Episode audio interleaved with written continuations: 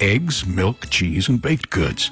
And of course, cooking basics and tools of the trade for everyone at home. Home Goods of Margaretville. Open every day. 845-586-4177 or hgom.net.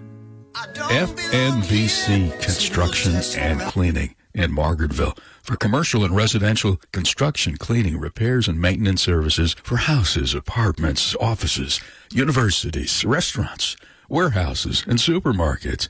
FNBC Construction and Cleaning. 917 686 0283. 917 686 0283 or fnbccorp.com. The Catskill Revitalization Corporation, home of the Catskill Scenic Trail, along the old rail bed from Roxbury to Bloomville, with its wide path, gentle grade, and durable surface, the Catskill Scenic Trail is designed for year-round outdoor recreation, hiking, biking, running, horseback riding, and during snow season, snowshoeing and cross-country skiing. Details at catskillscenictrail.org. This is Dan O'Connell, host of Monday Morning Music on WIOX Roxbury. As a WIOX spokesperson, I also manage underwriting for the station, and I'm here to let you know that underwriting on WIOX is a great way to support the station and inform the community about your business or service. If you'd like to become an underwriter, contact me for details at 607-326-3900 or WIOX at WIOXradio.org.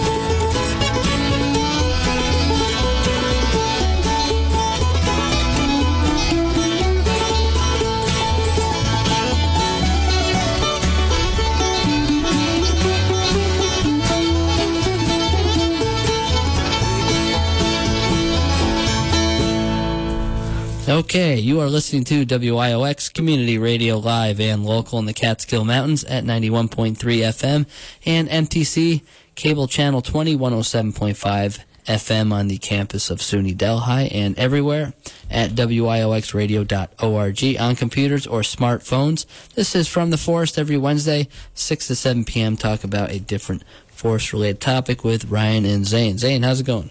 Good. Uh, my hunting season's over. Was over January 1st. My first ever hunting season. Hey, yeah. And I was not successful. But I don't feel yeah. bad. No. Because I learned a lot. That, that's that's what matters, um, right? Yeah, absolutely. My hunting season, uh, what part? It's always hunting season in some way. I'm not that I'm pursuing animals uh, right now. Right now, I'm in the payback stage, meaning I'm paying back all the landowners who I hunted on their properties and giving them some steaks and and or maple syrup because some of their spouses don't want the venison and. Uh, I say, hey, you know, what about maple syrup? I said, no problem. Nice. Who can You say know? no to that? Yeah, so I got two more to to visit and uh, and to um, which is fun. You know, it gives me a, an excuse to drive somewhere and Yeah. talk to people.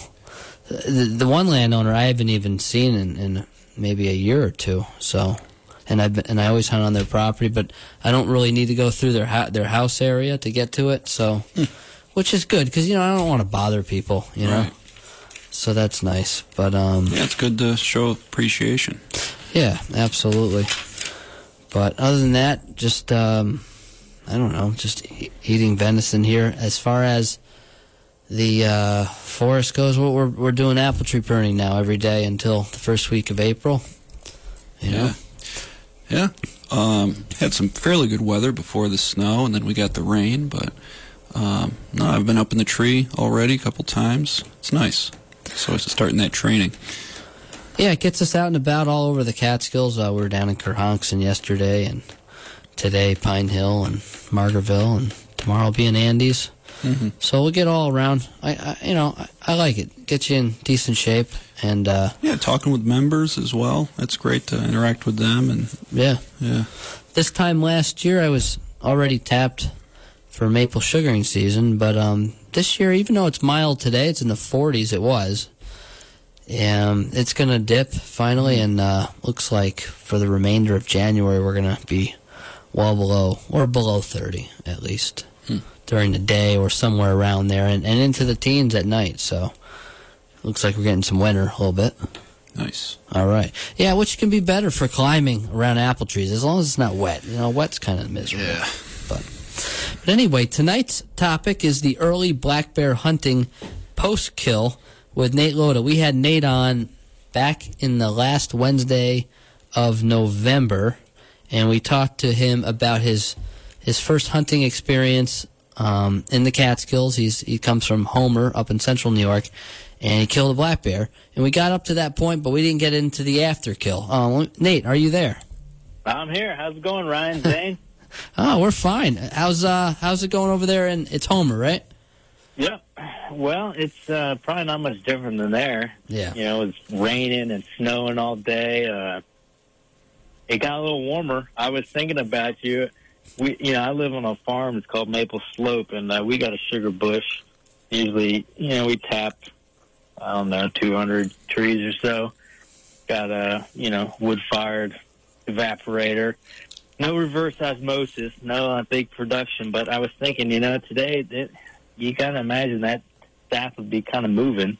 Got you know over you know, 45 last night, so I think it was because there was some, uh, you know, where they make pruning cuts on some maple trees on the side of the road. They they were spitting out some sap. oh yeah.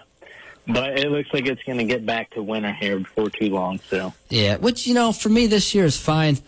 Last year I tapped the first of January, and I swear I went right from hunting season and and then you know dealing with uh, Santa Claus there and New Year's with the family, and it was just like here's maple sugaring season. So it's nice to get a little winter in, you know, around the wood stove to just chill out before uh, the maple sugaring thing starts. So. Yeah, But yeah, I don't have RO either. I don't know. Maybe someday, but I don't know. I'm too much of a simpleton for that. I think. Maybe someday.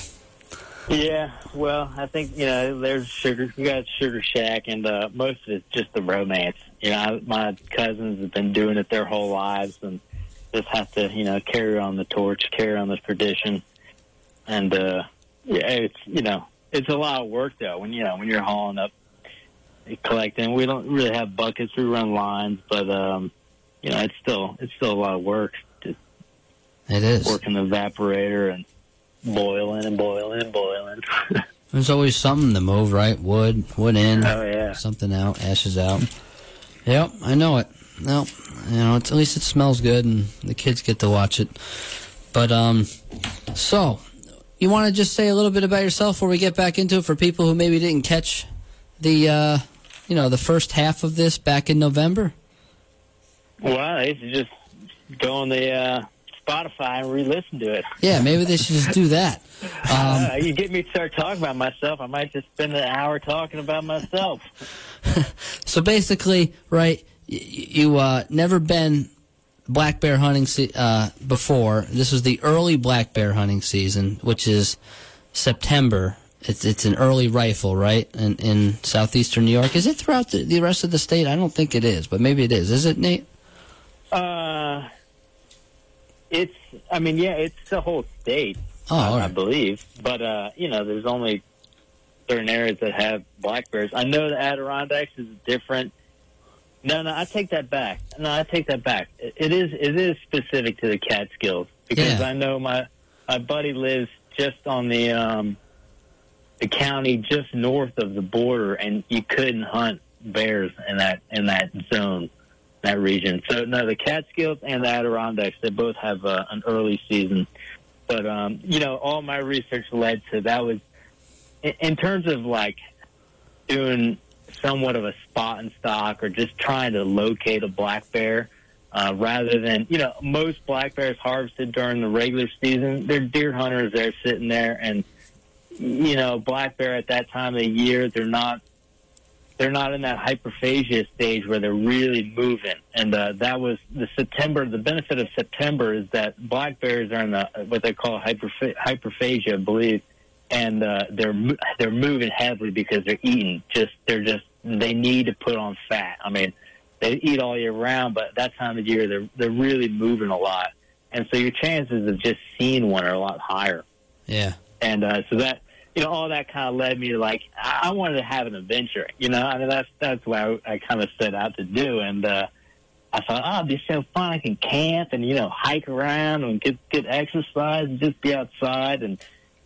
You know, sometimes it's not bad to be away from three three little girls. I have three little girls that you know a lot of noise and action. So, anyways, I, I set out there in September. Uh, I, I think it was September sixteenth. Does that sound right? Uh, yeah, it does. It, Yeah. it wasn't the opening weekend because I wanted, you know, a three day window. So I went down on a Friday, Saturday, and Sunday, and then ultimately Sunday morning, kind of put all the pieces together and had an opportunity to saw a bear and threw this rifle up and shot the bear, and then, um, you know, all the fun kind of started at that point. Yeah, so let's get into that. So the bear's down. Um, first of all, when you shot it, did you did you have to track it much, or you just saw it go down?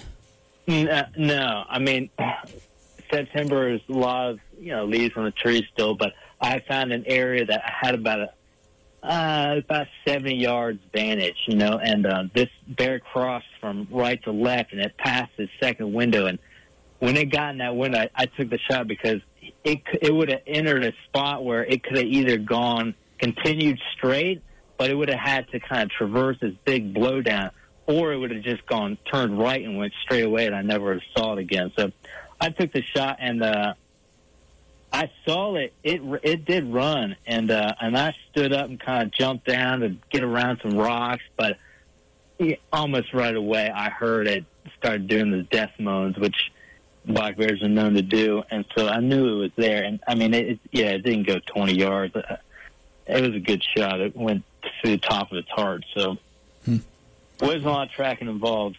Yeah, well, that's good. That's a good thing. Um, all right. So you walk up to it, and di- now, did you field dress it there, or did you, um, or did you skin it on the ground? How'd that go?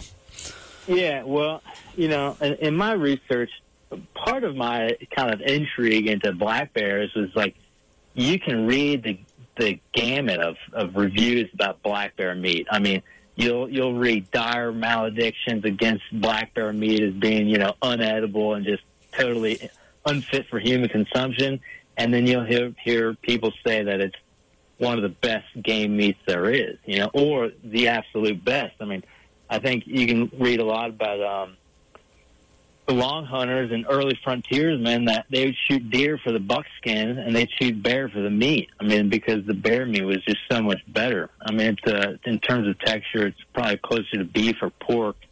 Uh, but um, one of the the biggest things I read again was like you got to really take care of the meat, and uh, especially in September, you got you know warmer temperatures. So I was like really cognizant of getting that bear field dressed and skinned as fast as possible. I mean, I, I think regardless of uh, bear, deer, or any game, you know, getting the getting the guts out is going to do astronomical. It's going to make a huge difference in just limiting the spread of bacteria, and that's going to, you know, inform the flavor of your meat. So, I uh, I had brought along a block and tackle with the idea of hanging it because I had also read uh, and I talked to uh, a houndsman in Virginia, bear hunter that you know dealt with a lot of early season bears, and he commented that you know you can skin them on the ground and roll them, and I think uh, John that's what he said he did. Yeah. But um, this guy, his advice was to bring some kind of tackle or some kind of pulley system because just getting them off the ground, getting them off the leaves, you know, I mean, one way or another, leaves or dirt and debris just tends to find its way to stick on the meat, you know. and uh, so he recommended try to bring some to get it hung, and so that's what I did. And uh, I did like kind of cape out the feet on the ground, and like made my first cuts there on the ground when I had it on his back, and then uh, I I just like hung. Or let's see, I, I used some string and like tied around its legs, and then uh, used a, a branch, I guess, to spread it as a kind of spreader for its hind legs, and then you know hoisted it up and skinned it. And uh, I brought game bags along that I got you know a couple days before off Amazon. Uh, again, just thinking of it as kind of like a western hunt or western adventure, and I had a pack, so I had debo- I pretty much deboned the whole bear there when I had it hanging, and I was amazed that just getting the hide off and having it hang. I mean, the temperatures are probably they're probably low 60s, some maybe Mhm. even upper 50s uh, at that time of the day. But I couldn't believe how how fast that bear meat cooled. You know, just, just having it hanging there in the open air. Yeah. So I, uh, you know, I deboned it there, and the only bones I kept were in the front shoulder roast. I kept it, you know, that has that scapula, um, just because it's kind of awkward deboning. But um, and then obviously the, the skull, I I kept the skull so I could collect the uh, tooth and give it to the biologist, and then uh, make a you know a kind of European mount. Okay. But uh, yeah. no, yeah, I skinned it all out and put it in game bags and kind of had it hung there for a minute or for a little while, and then uh, put it in the pack and and started the trip off and or down the mountain. And I wasn't that far, but um, as you know, that that mountain's yeah, it's fairly rugged, and I, it wasn't even. It was about two miles, just under two miles, I think, like one point nine miles from where I, where I shot it, but uh it it was a lot of work. I mean, that I could not believe how heavy the pack felt. Uh, maybe it's lack or you know inexperience or what, but it, it probably not the greatest you know pack. But yeah, it took a lot of work to get down that mountain. Now, yeah, what kind of pack did you have? Is it um, the frame pack? Yeah, it has a, a friend gave it to me again like the week before. It has a you know internal uh, aluminum frame. It's like an old LL Bean pack, just Yeah. a hiking pack. So Yeah, I don't, I, I don't know. Ground skinning. I know, John. If you were here, uh, he, he would talk about that. But um, yeah, I, I would, I would, I would opt for hanging it. I'd use a, maybe a poor man's come along, which is Yeah, um, I- yeah. Is that what you used, or you use block and tackle? You actually used, you had block and tackle with you.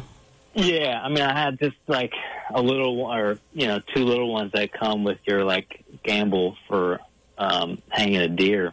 I mean, Yeah. they were again, it it wasn't that heavy, but you know, when I was like planning this pack, I, I had heard a guy that talked about you know planning western adventures, expect you know specifically elk hunting when you're doing day hikes and day hunts and, or overnight hunts, and he just said like when you when it comes time to pack your pack it's real easy to bring a lot of stuff because you think, oh, I got this huge pack, I can fit everything in there. But when you start hiking and carrying it on your back, he's like, you know, ounces make pounds and pounds make pain. And the whole time I was I was on that mountain, that's all I was going through my head was just thinking, ah, man, ounces make pounds, pounds make pain. And I couldn't believe, you know, just water, carrying water. I mean, I carried a water bladder and a water bottle, but I got a three liter or uh, two and a half liter water bladder, Yeah. and uh, you know it, it's just yeah, just carrying that constant weight. You know, it's it's a lot. It it is. Well, it's, water's really heavy, right? It's like eight pounds Yeah. a gallon. I know. I only bring when you you know I saw you when I was up there, um, two quarts, and really I could get away with just a quart. The only reason why I bring two now is because my first campsite is up on a mountain and there's no spring. But the nice thing about the Catskills is there's usually water, so much water around. I'll just refill it. with a Yeah. filter. But um, yeah, I don't know. So now, how are those game bags used? Did you like them? Yeah, I mean these were just uh, you know cotton game bags, and I, I think I had like six of them. I could have gotten away with probably two, but Yeah. I uh, I separated the meat. You know, I kept like the hind legs in one, the front legs in another, and then like uh, back straps and trimmings and and another another bag. But um, yeah, I, I never used game bags. I did carry carry them with me and my pack a couple times when I was deer hunting, thinking just to like get the experience of uh, I wanted to you know field dress and, and process the deer on the ground. Just again, just to kind of try that method of Yeah. skinning one on the ground and packing it out, but it never um, it never worked out that way. So Yeah, I saw a guy doing that on the way in, on my way in. I, I think I said this in the last show. He was ground skinning, but uh, I don't know. It just it seems like you gotta be very careful, but uh, I'm sure it Yeah. can be done. Did you bring back any of the hide or uh, a paw or anything? Yeah, no, I uh, I caped or you know skinned out the hide and um and I I mean I you know I'm not a taxidermist but uh I caped it out. I caped out all the the the paws with the with the claws like intact to the hide and the you know obviously the ears and the nose and this whole face and I ended up uh, tanning the hide myself and I did you know I got the the hide right here. It's pretty nice. I used like a pretty simple um, alum solution that I got from this, you know, like better uh, this Reader's Digest book that came out in the seventies called Back to the Basics. Fantastic book if you can find it. I mean, it's got like it's got an illustrated. It's got illustrations for every life skill you could possibly imagine to be self sufficient. But uh, it's got a couple pages in there about tanning hides, and, and I've used it with pretty good success. But the only thing I did kind of mess up with the ears. I um, you know, I've only really tanned a couple other things and like some raccoons, and I never really flipped or messed with the ears and then split them or flip them. And so the bear, I, I didn't, I didn't flip the ears. So when I took it out of tan, the tanning solution, and I ended up flipping the ears at that point. But you know, the the hair was slipping from the ends of the ears. But other than that, it, it came out really well. But as Ryan, Ryan does some tanning, I, I've heard him. It's a lot of work, you know, Yeah, tan a hide. I tanned a bear hide, I, a small bear I got um, during the muzzle loading season. I don't know, five or more years ago. But I, I didn't keep the head or anything. But um, but that was using vegetable tan or hemlock bark, and so there's going to have a slight brown. You really can't see it on the bear, to be honest with you. That that it was that there's any brown tinge in it. But it, it came out well. I was surprised because the hair stays in. Um, deer, it does not. Deer, unfortunately, is hollow when you shoot them in the fall, so they tend to be brittle and they break. Yeah. But yeah, I don't know. You know, with the with the um the the bear meat when you're talking about that, it's interesting. You're talking about like uh you know the old timers or settlers or whoever saying how great bear meat was, and then some don't like it. It's to this day, it's still. It seems like it's still like that. People are very polarized on their perspective. Oh, yeah. yeah. Absolutely. And I mean, and that's what I've gathered from just people I've talked to. Some people say, yeah, it's completely unfit. Well, in this uh, other great book uh, I have, this LL Bean Game and Fish Cookbook. I don't know if you've ever seen that one, but it's you know the introduction on on bear. He talks about that. You know, people have these maledictions that level against bear meat, and he basically says that when he hears people say that, it, it means one of two things. It means one, the bear was either an ancient, you know, scrawny bear, or two, the the person, the bear meat would have been delicious had the person butchered it and handled it like game meat, uh, and and valued its its meat more than the glossy pelt. And uh, you know, I you see it so often. You see pictures of guys shooting bears, and they're posted a grip and grim at, at nighttime. And then the next day, they got more pictures, and the bear's still hanging there with the skin on, you know. And Yeah. everything you read is that man, if, if you don't get that hide off, even when the temperatures are cold, I mean, I mean, I'm, you know, I shot some deer, and it was below freezing here. And uh, by the time you skin it, you know, even an hour, two hours later, you pull that hide off, and that that meat will still be warm. I mean, it'll be steam coming off it. And you just think on a black bear with the, the all that fur, and then especially in the, in the fall or late early winter when it's got a lot of fat on it, you know, it's going to insulate a lot of that that meat and cause spoilage. But it's also just a different kind of meat than than venison. You know, it doesn't age well. Like like you can't, you don't want to hang it for you know six days when it's above forty degrees like you would deer. Hmm. It makes sense. Uh, Yeah. And the the fat's completely different, right? I mean, at room temperature, yeah. it's different. Yeah, I mean that was one of the biggest kind of uh, disappointments I had. You know, was that the bear just has so little fat, and I mean I kind of just contributed to one uh, the age, it being just a young bear, and then two just the time of the year. You know, it just didn't have hadn't stored up all the fat that it would have. Let's say if you if you were hunting in in late fall A male or a female? as a male. Yeah. And it probably just got kicked out of its family and was running lost in the woods. How, how much uh, uh, did it weigh, you think? Uh, I mean, it had to have been under a 100 pounds. I mean, Um. right, probably right around there, you know? Yeah, I got a small. That bear that I got was very small. It was a small female, and um, she had fat on her though. But it was in the late. It's very weird to get shoot at bear muzzleloading season, but uh, we got a gallon of fat off of her. It came Wow, out to yeah. about an even gallon, and I think uh, that is to me one of the best parts of, of the meat's great. I, I think the meat is awesome. It is undervalued, but the uh, the the fat is like um, man, it doesn't overpower food, you know, which is nice. Yeah, I mean, it's, supposed to be fantastic for, you know, cooking oil and, and then for, you know, other applications, whether it's leather dressing or making soap. I, I kind of got into um, a soap making hobby here a couple of years ago. You know, I, I'd always been curious about it. And and when you, especially, I don't know, up here, we got pretty big deer. And so you shoot one in December. I mean, especially a big doe. I mean, it's nothing to get a couple pounds of fat off of it.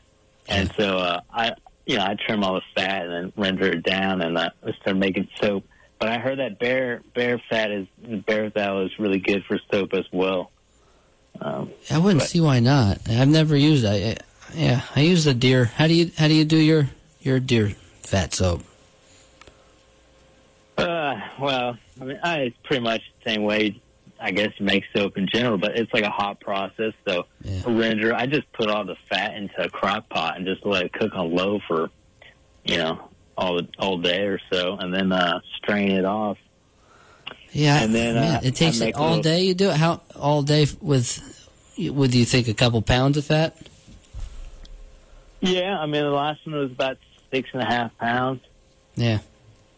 Okay. Of, yeah, and um, Do you? yeah, and then I just I I got to the point where I'm adding a lot more. So you know, like using some castor oil, olive oil, coconut oil. I used a little bit of sunflower oil. I don't want to you know, give away all my secrets here now, but Yeah. uh, and then add fragrance, and then you got to use the sodium hydroxide. And when you get it all melted, you and you you mix that in with the water, and uh, that makes your soapification process. Yeah. And I just use a, a stick blender and you blend it all together, and then I, I use again the hot process. So you kind of cook it in uh, in the in the crock pot for about an hour on low. Okay. Yeah, Yeah, I use a stick blender, but um, I just I cut the fat up into kind of smallish cubes, and I find the potato masher is one of the best mm. tools for making for mm. rendering the fat because it presses it makes it a lot quicker. And as soon as it's chitlins, chitlins in the fat, yeah, it's pretty much done. I mean, it's not nothing else is gonna happen. I feel. yeah. I, I have in the past. I've I had a whole like one time. I I don't know. I had a whole bunch of fat, and I ran it all through my grinder, a meat grinder. And I had read that that's a really good way. You know, it just helps the rendering process go much faster.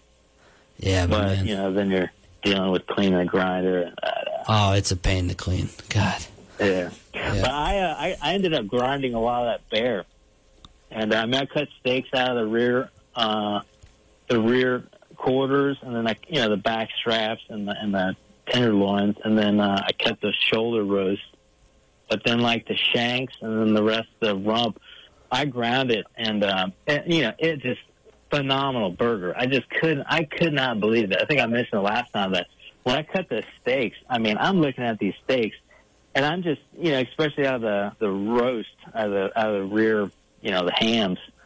I'm looking at it like a deer steak, and he's got like four, about four different muscle groups that come together, and they got connective tissue in between it.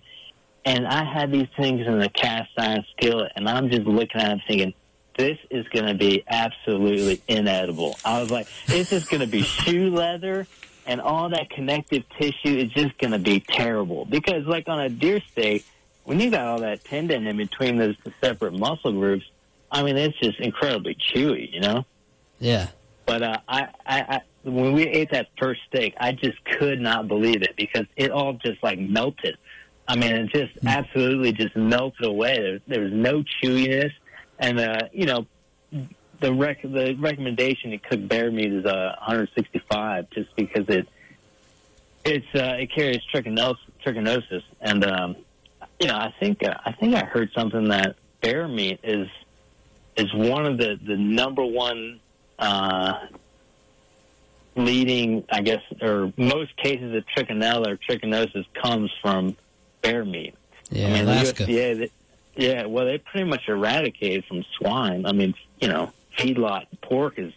I think they lowered the the internal cooking temperature because they pretty much got rid, rid of it. But um, yeah. Anyways, I, I've heard uh, some statistic that you know it's extremely high or prevalent in bear meat. So I cooked to 165, but I'm again I'm going to look at that bear steak and think this is going to be inedible.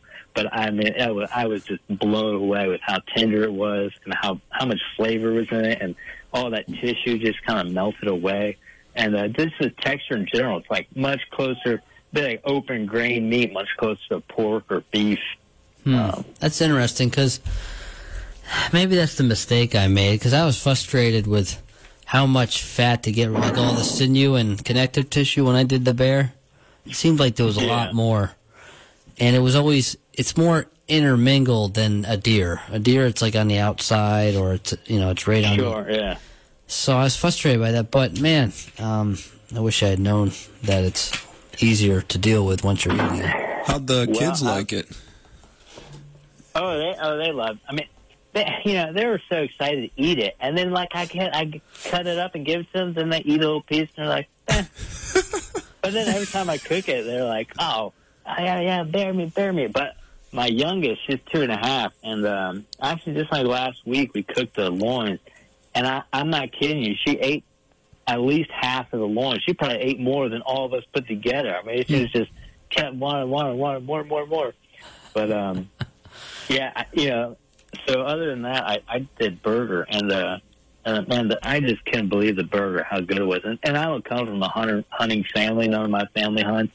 But like over Christmas, I brought some down to my parents and cooked it up like kind of, you know, you make tacos or whatever. And uh, we just all sat around eating it right out of the skillet with, you know, hmm. nachos. And uh, yeah, I mean, they were, everyone couldn't re- couldn't believe how good it was. well, we got some more questions for Nate. Uh, we're going to take a break, but if you're just tuning in, you're listening to From the Forest. Tonight's topic is early black bear hunting post kill with Nate Loda.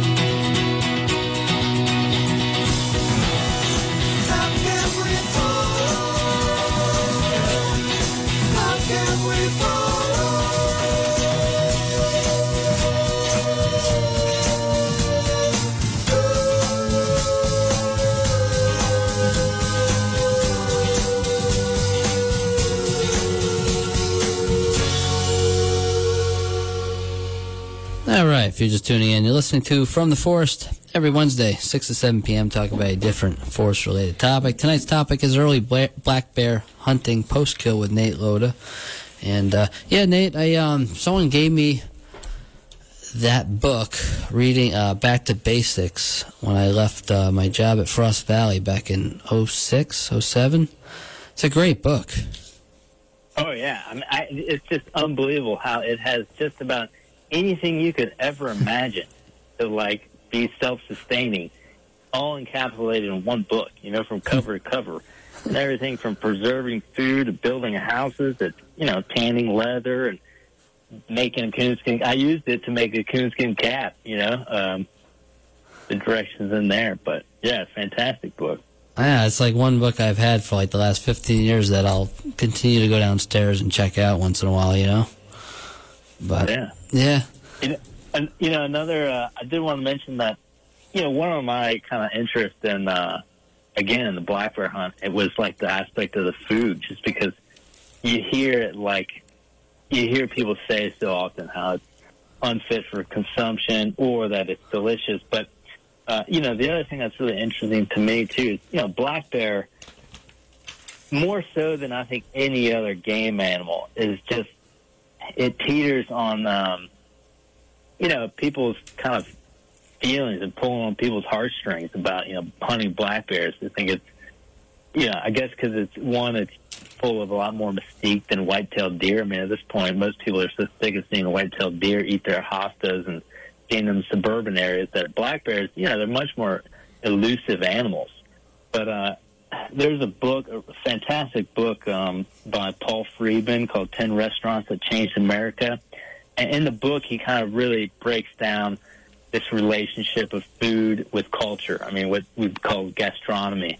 And uh, I think that the history of black bear in gastronomy, and even broadly speaking, just in game meat, is so interesting because – traditionally in the in the U.S., I mean, a lot of food was you know very localized. So people were eating food that was specific to their region, and I think a lot of it might go over people's heads that in the U.S., you know, game consumption is kind of relegated to basically hunters and and rural culture, but like over in Europe, you know, game meat is is served you know in restaurants because they've got a marketplace so when I was on this black bear hunt, my parents were actually in uh, Croatia, and Croatia has in their mountainous region they've got like a, a restaurant culture that serves bear.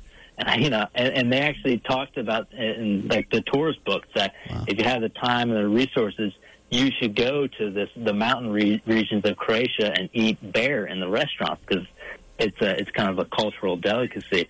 So, of course, when I shot this bear, I texted my parents and said, "Don't worry about eating the bear in Croatia. I got one over here." but uh, that's awesome. Croatia, I had no idea. Yeah, and I, as far as I can figure, it must be brown bear, you know, or grizzlies, because I, I don't think Europe, uh, other than in, in parts of Asia, I think they have a, a black bear. Good but, uh, question. Uh, I don't other, know. Yeah, all the other bears in Europe, they're brown bear.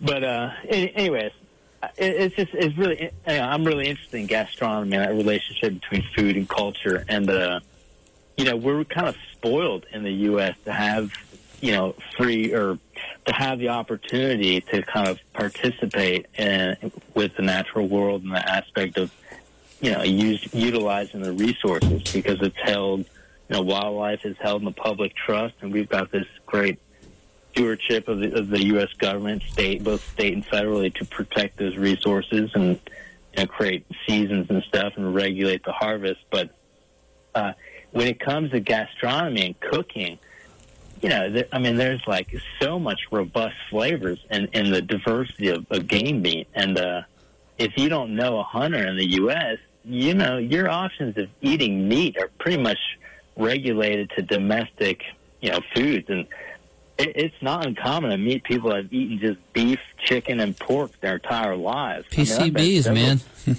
yeah, that's it. Pork, chicken, beef. Well, and you know, we don't eat.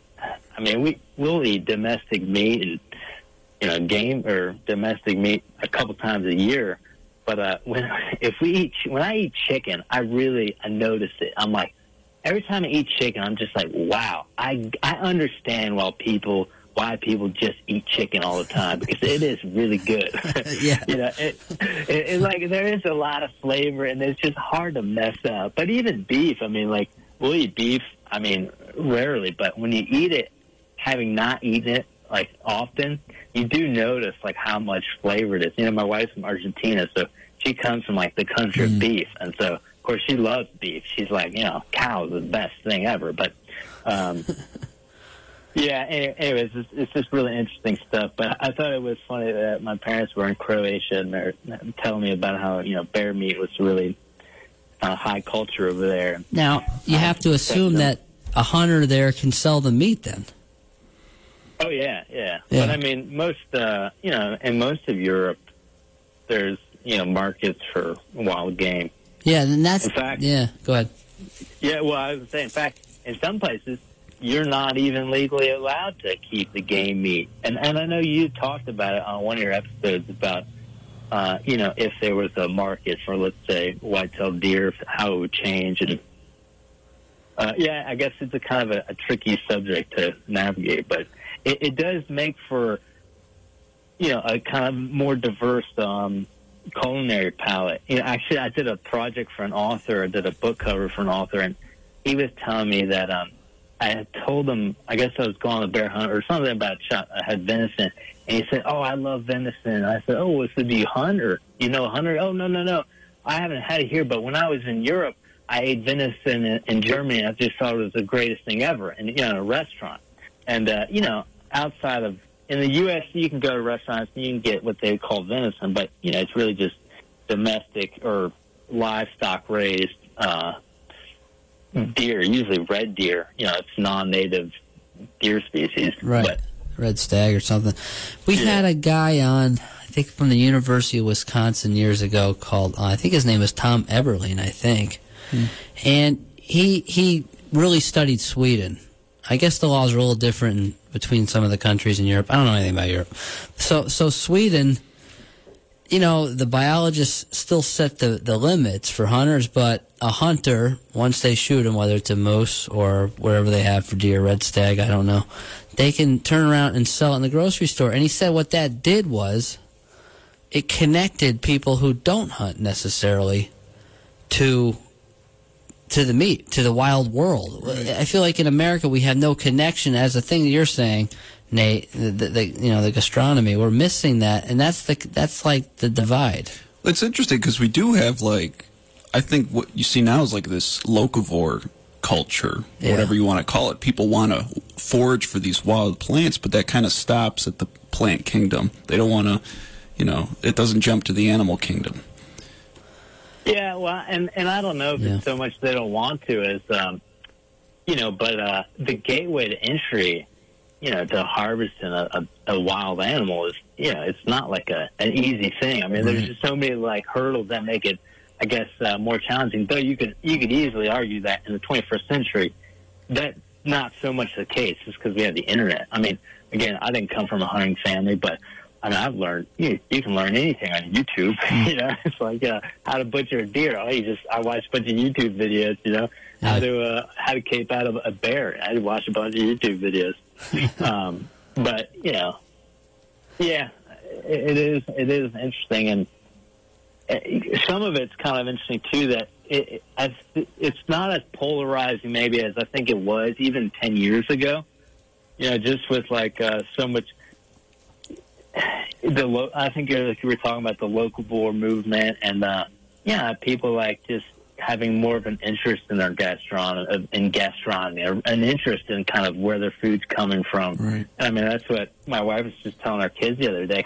I shot. I would, well, Jane, you're talking about hunting season being over, but you know, squirrels are still in season, buddy. And I mean, there's nothing that gets. I mean, there, there's not a whole lot more things that's that's more fun to hunt than squirrels, and they can be they can be extremely challenging once once they know that you're after them. But uh, you know, I had some squirrels and a rabbit, and my, girls were like, "Oh, the bunny, it was a bunny," and you know, my wife explained to them how you know the connection that we have with our food is that we kind of go out and have to you know, participate in its life. When you get it from the grocery store, you know, you look at a slab of beef and it's just beef, right? And I always, I always talk about how even, even myself when I shoot a deer, you know, when I have that hanging and you take that hide off, I mean, it is amazing the disconnect that happens as soon as you remove the hide. It just no longer looks like a deer, and all you see is meat. You know, as soon as you take the head and the hide off, it, at that point, it just becomes meat, and it's really hard to associate the living life that that it was just moments before. You know, and I think that's just a lot of value that you can place on that uh, relationship of knowing where your food comes from and uh, like participating in it. And not to mention that it's like, well, when you think about wild animals, I mean, you know, to be killed by a high-powered rifle or a bow, uh, the death that they're going to encounter from a hunter is about the most humane experience that they're going to have. You know, other because the alternative is either dying by a car or getting torn torn apart by coyotes or dying from starvation or whatever. But yeah, it's a tough Uh, world out yeah. there, especially It in the is a tough Catskills for a deer. Jeez. Yeah, well, I think I mentioned the last episode how on that side of the mountain there was just absolutely no deer sign. But I went across the other mountain and I could not believe how much deer sign there was. Yeah. Yeah, for me, the reason I got into deer hunting was uh, because, yeah, just to be closer to uh, my food. And be, the way I see it is that it's when you hunt for something it, and you harvest it, it tells a whole story about it. And that story is a part of like the experience when you when, when you enjoy it. For me, Yeah, absolutely. Um, Nate, what what's your favorite cuts on the bear or or whatnot? How are you cooking these up? Uh, Like, what's your your, your go to, or or is it the or is it the burger meat? I, you know, I don't know. It's hard to say a favorite just because, like, every piece of meat is kind of specific to however, however you're to eat it, you know? It's kind of like, well, what's your favorite food? Well, I was like, ah, I know. I love a whole bunch of different foods. But, um, Yeah. you know, the thing about burgers is it's so versatile, you know? So you can make tacos, you can, you can make, you know, just do so much with it. And it's, it's really easy to cook quickly, which when you have three kids in the house, that sometimes is uh, paramount. You know, cook, cook, cook dinner as fast as possible. But uh, the uh, tenderloins, the or the actually the back straps, the the loin. I mean, they're fantastic just as like a steak meat. You know. Yeah. And but I, I really I could not believe how good just the steaks were. And I made I I don't think I marinated them. I might have uh, seasoned them a little. I seasoned them and I might I, think, I might have marinated them with something, but Right. uh, just pan fried in the skillet and uh, you know eating like steak. And and again, you know venison, which is my kind of my frame of reference because that's pretty much what we eat all the time. Uh, you're just not going to eat a, like a steak of deer that's going to be compared to like a beef steak, you know, because it's not going to be as tender unless it's from the back straps, the loins, you know right. uh, and I, I couldn't believe how how similar that bear steak was to let's say a beef steak or even like a pork because it's not as dry as, as pork can get. Um, so I yeah, I would probably go with that steak. Man, I guess I'm gonna have to shoot a bear again. You know, you're right about the bear. Um, it's kind of taboo to a lot of people still, even even hunters, Oh, absolutely. even Hunter- hunters. Oh yeah, for Yeah. sure. I mean, I, and I met several hunters that had shot a bear and said they'd never shoot another one again. Hmm. And and not because the meat wasn't fantastic, but uh, you know, I think just well, for one, they they're they're awful human like, and um, you know, several hunters, my good friend Bob says, when you skin them, I mean, there's this anatomically, they look a lot like a human would, you know uh, their muscle structure, bone structure. You look at their their paws. I mean, they almost look like hands, you know, when you when you skin skin them out. So, uh, yeah, that can be kind of unnerving. But I, I think bears they're just fascinating animals. You know, they're I mean they're incredibly interesting animals. They're incredibly beautiful and uh, man, they're incredibly tasty as well. Yeah, yeah, I agree. That uh, the other, the only reason I guess why I have shied away from shooting a second bear is there's two main reasons. They're kind of the same.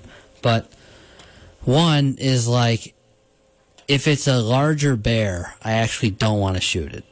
The small bear you got, that's what I want. Um, a big bear, now I have to have, I got to call my friends. Who the hell knows if they're around? You know? You Um, gotta have friends first. I I don't have any friends, so there. That's the problem. That's what happens when you have, you know, like lots of kids. So I don't have any friends, and and they're not old enough to do much of anything. So, so there's that. And then you know, if the weather is really warm, it makes me not want to sometimes. And the processing, but I should get over that and, and try it again. Um, the fat was really uh, the meat was was the best. I I agree with you totally. My wife doesn't really eat venison. She doesn't like it, but Yeah. she ate all the bear that we had. So that tells you a lot right there. Because she probably like she's used to beef more, and, and that's what she wants, or or uh, you know chicken and beef and all that, or pork. So, but and the fat, she never never baked a pie ever again. She only baked one pie in her life, right? Followed the recipe, made her own crust, and used bear fat because my neighbor said bear Yeah, fat makes fantastic. the flakiest crust. That's all the old timers said. That's what I've always heard. You should try this. So I said, okay, well, Sarah will try it. Everyone, when she brought it to Massachusetts to my in-laws, and Massachusetts is the most, they have the least amount of hunters per capita in the in the union. So they're all digging in, right? Eating hell out of this apple pie, and it is delicious. And like, it's like there's like one eighth left of it, and all of a sudden they're like, "Man, how'd you make that?" And she's like, "Oh, I used the bear fat." And I was like, "Oh," you just hear a fork like just drop. and my brother-in-law is like, "You used what?" What now? he, was, he was like, "Oh no, I can't eat anymore." But until up to that point, it was it was gone, man.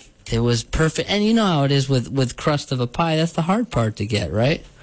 Yeah, that's the best part. Yeah. So that that's Well, I, I, yeah. yeah, I know that experience. You know, like, uh, yeah, my wife's from Argentina, so I, we made empanadas, and like one time we made empanadas with some woodchuck, and uh, I brought it over to my cousin's house, and she's she's digging in on this stuff, and then we had to tell them that we're, you know, woodchuck, and she about about regurgitated it all. Which again, it's just it's funny, you know, the kind of random prejudice we have with, especially when it comes to food, you know, for no real reason, Yeah. other than it's just whatever taboo. But uh, you know, one thing about that bear that uh, I had heard, I don't know, years and years ago, I was listening to a podcast, Randy Newberg podcast, and he was talking about hunting out west and um, what to do with game meat, you know, after after you shot like an elk and how to get it cool and it was a random little tidbit that I kind of just stuck in the back of my mind. But he said that he would freeze two liter gallons like milk jugs. He'd fill them with water and freeze them, and then just tote those around in a cooler. So I had in in my car, I had two uh, coolers that I had filled full with like frozen milk jugs. Um, and you know they stayed they stayed frozen until that third morning, and you know I still had them frozen. So I used those milk jugs and then put the game bags in that cooler um, again just to get that meat chilled as fast as possible, Nice. and then had the hide on top as well, and uh, that you know that worked really well. Wow, that's smart. Yeah, That's yeah. pretty was, crafty. again, it was it was kind of one of those random things that just kind of stuck in my back of my mind because you know I was thinking, well, how am I going to keep this cool and and yeah, you know, you got a two liter uh, milk jug, it'll you know, if you freeze it solid beforehand, it, you know, it'll stay frozen for. And I, I had some, you know, I've pulled out this like old Coleman uh, cooler out of the barn. So this thing's probably from the seventies. You know, it's, if you had like a you know new new wave like Yeti or just any kind of Richter, whatever, any modern cooler, I'm I'm sure it'd stay. I the whole thing would stay frozen. Hey, it works. I don't know. So YouTube Yeah. uh, on a guy comparing like the most expensive ones to like a Coleman, and it didn't seem to justify the price to me. But I got a That Coleman; it works. Yeah, yeah. Yeah, if you're using it right, it, you shouldn't be keeping it in there too long. yeah, yeah, that's cool. Well, at least you got to fill the Coleman. I mean, how satisfying is that? You show up to a new place, you got a bear, and then you put some meat in it. That's pretty good. Oh yeah, I mean, just like you know, I think I mentioned last time. I was, I was completely convinced that I was not going to see a bear on the third morning, and I was only, yeah, you know, I'd only been up sitting there for just under an hour probably, But uh, yeah, when I saw that bear, I just could not believe it. There's a bear! I was like, bear! That's what I came for. That's Um, awesome. But you know, the the biggest um, reward was getting to getting to the base of that mountain and taking that pack off. I mean, man, you know that pack on that heavy pack with that skull and stuff. I guess you know bones, bear bones in particular, they're just they're extremely dense, so that adds to the weight. Yeah. But um, yeah, that was pretty rewarding getting down to the bottom of that mountain with that pack. Well, that's a great story, Nate, and uh, we appreciate you uh, sharing it. And uh, thanks for coming on tonight. Hey, it was my pleasure. All right, Nate. Hey, stay in touch, and uh, maybe I'll see you in the woods uh, this September. Yeah. If not before, if you're ever back in the Catskills, let me know, please. Hey, I'm going to be there um, July uh, July 5th. I'm teaching a workshop at uh, Sugar Maple Center for Creative Arts, part of the Catskills All right, Mountain. Yeah, I can go over to Greene County and check it out. yeah, that's where it is. I'll Yep. be there uh, early July, July. Uh, I think July 5th through the 9th. So we'll we'll be in touch. But All yeah, if anyone wants to learn about painting, and sign up for my workshop. All right, all right. Thank you, All right, Nate. take Have a good Ryan. night. Yep. Bye. Bye bye. All right, if you missed that show, that was uh, Nate Loda again. He was on back in uh, last week in November, talking about his uh, early black bear hunting season. And tonight we're talking about the post kill. Makes me hungry. I, I know it. All right, have a good night. Good night, everyone. The old man made his way. His ragged coat around him as upon his cot he lay. And he wondered how it happened that he'd ended up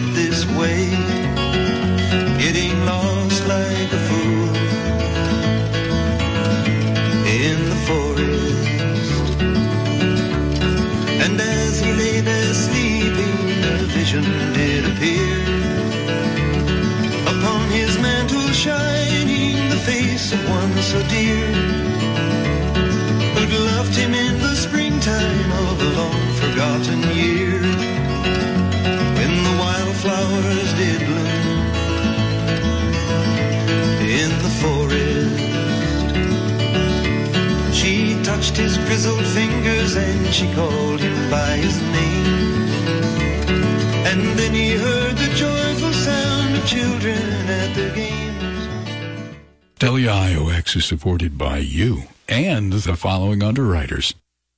The Four County Library System and Bookmobile, the library on wheels that visits communities in Broome, Chenango, Delaware, and Otsego counties with all kinds of books, fiction, nonfiction, children's, even large print audiobooks and DVDs. Requests for specific books, authors, or topics, library cards, and the bookmobile schedule at 4cls.org. The number 4cls.org or 607 723 8236. The Slighter Agency on Main Street in Margaretville, a neighborhood independent insurance agency, educating consumers about insurance decisions after a life-changing event, such as a marriage, divorce, death, a job-related change in benefits, and about coverage options. Open Monday through Friday, 8.30 to 5. More information at 845-586-26